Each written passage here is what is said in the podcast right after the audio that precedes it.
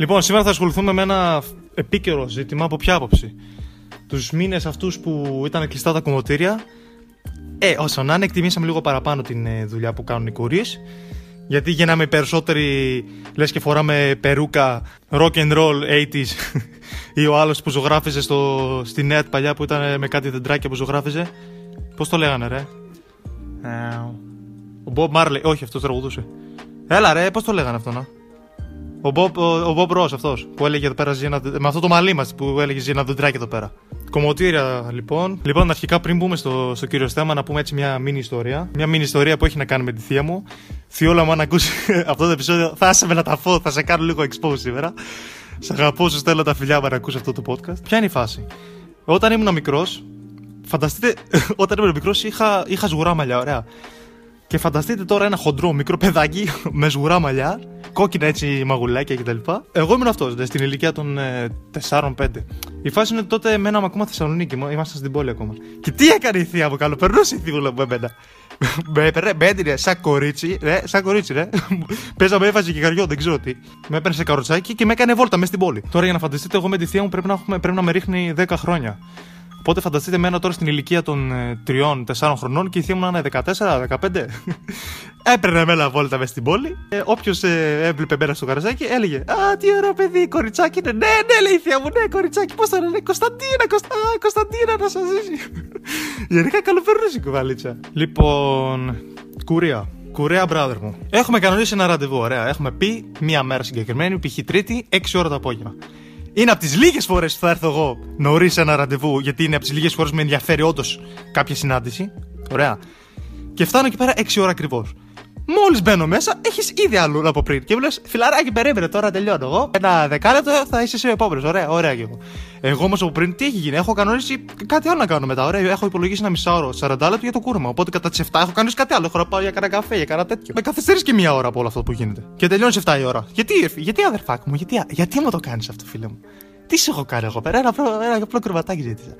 Και πάντα πώς γίνεται? Κάθε φορά όταν είμαι εγώ πριν από μένα να είναι ένας πενηντάρης μπιφτεκάς, που εδώ πέρα μεταφράζεται πενηντάρης με μπυροκύλι και το μπιφτέκι στο κεφάλι που έχουν μείνει τρεις τρίχες ίσα ίσα. Που αυτοί πώς τους καταλαβαίνεις ότι έρχ... μαλέκες, αυτοί έρχονται μόνο και μόνο για να περάσει η ώρα, ρε. Δεν υπάρχει, ξέρεις. Αυτό το καταλαβαίνεις γιατί πριν το κούρμα και μετά το κούρμα δεν έχει καμία διαφορά το κούρεμά σου. Αφού έχεις τρεις τρίχες, ρε αδερφέ, τι ζητάς ακριβώς? Που είσαι με τον απόδι στον τάφο, μαλακά από τις ρετσίνες και από τα τσιγάρα. Και μετά πας στο καφενείο για να πουλήσεις μούρι στους άλλους πενηντάχρονους εξηντάχρονους.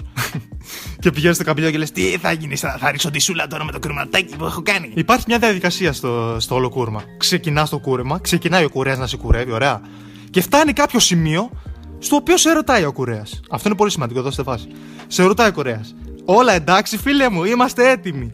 Σε αυτή την περίπτωση τι απαντάς? Απαντά, όπως και, και να σε έχει κουρέψει, και να σε έχει κουρέψει σαν γαμό το σπίτι, λες ναι, ευχαριστώ, πολύ ωραίο. Σου λέει με γεια, λες ευχαριστώ, πληρώνεις και φεύγεις. Έρε μαλάκες, αυτός ο συγκεκριμένος θα πει όχι, ρε φίλε. Θα πει όχι, θέλω να μου πειράξει λίγο αυτό. Που ρε μαλάκα, αλήθεια, του έχουν μείνει τρεις τρίχες στο κεφάλι. Τι άλλο θέλεις να σου κάνει? Τι άλλο θέλεις να σου πειράξει? Να σου κολλήσει και μαλλιά, μαλάκα, κόψε την γυναίκα και κόλλα πάνω στο μπιφτέκι σου πάνω. Να βάλεις μαλλιά, ρε φίλε. Αλήθεια τώρα, πώς γίνεται να με τυχαίνει πάντα σε μένα αυτό? Μια διαδικασία έτσι ωραία που έχει το. Ωραία. Σε εισαγωγικά ωραία. Πριν πας στο κούρεμα, περνάς πρώτα από, το... από τη διαδικασία του λουσίματος. Ωραία. Που εκεί πέρα θεωρώ, δίνω εγώ τα μισά λεφτά. Ωραία, άμα είναι το κούρεμα δέκα ευρώ, τα πέντε ευρώ πάρε αυτό. Γιατί η διαδικασία αυτή είναι κάτι ιερή πριν ξεκινήσει το. Πέρα από το ότι σε ετοιμάζει το μαλλί να είναι έτοιμο για κούρεμα, υπάρχει και αυτή η τύψα που σου κάνει το μασάζ. Λες και έχεις κανονίσει μασάζ, ναι. Αρχίζει, τρίβει το κεφάλι του και κάνει τέτοιο καθαρισμό στο αυτί, μαλάκες. Καθαρίζει όλο το κερί από μέσα. Ρε, μα την παραγεί με δύο λίτρα σαπούνι. Που μου έχει τύχει μια φορά, έχω βγει από κουρίο και άρχισα να ακούω καλύτερα. Ένιωσα ότι ξαναγεννήθηκα. Άρχισα να, να ακούω καλύτερα. Άρχισα να ακούω τα αυτοκίνητα που βαράνε τις κόρνες, τα πουλιά και που κελαεδάνε. Άρχισα να ακούω εικόνες. Όχι, αυτό είναι από άλλο επεισόδιο. Μετά, μετά θα τα πούμε αυτό σε άλλο επεισόδιο. Που ρε φίλε, εντάξει, κάνε ένα απλό λούσι με. Τι μας έμεινε, μου κάνεις μάσα, μη μου τρίβει στο αυτί, μη μου καθαρίζεις το, το είναι μου μέσα ολόκληρο. Ο κακομοίρης, εγώ που να ξέρα, μαλάκι.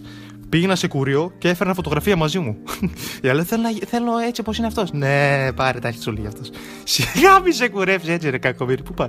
Που έφερα φωτογραφία του Drake και έβγαινε από μέσα Miley Cyrus, μαλάκα. Και όπως είπα, όπως και να σε κουρέψει. Στο τέλος θα πεις, εντάξει ρε μαλάκες, δεν έτυχε αυτή τη φορά.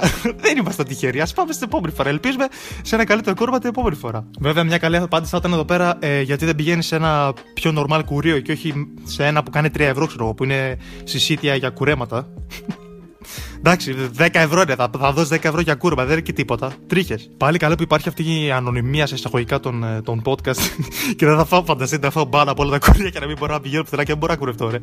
Και να αφήσω και μακρύ μαλλί και να γίνω και μεταλλάς που το βράδυ ακούει βανδύ και καψουρεύεται γκόμενες. Παρεξηγημένοι ράτσε εσείς οι, οι μεταλλάδες, είστε ψυχούλες κατά βάθος. Οπότε καταλήγουμε στο συμπέρασμα ότι κάθε επίσκεψη σε ένα κουρίο είναι και ένα ρίσκο για τη ζωή σου. Είναι και ένα ρίσκο για το τι θα συμβεί στο κεφάλι. Δεν ξέρεις πώς θα βγεις από εκεί μέσα. Μπαίνω, μαλάκα, μπορείς να μπεις με τρία χιλιόμετρα μαλλί και να βγεις με μισό εκατοστό, ρε. Και να σου πει να το πάρω λίγο αυτό και να το πάρω λίγο αυτό. Και λες, ε, ρε, μαλάκα, κουρέας είναι τόσα χρόνια.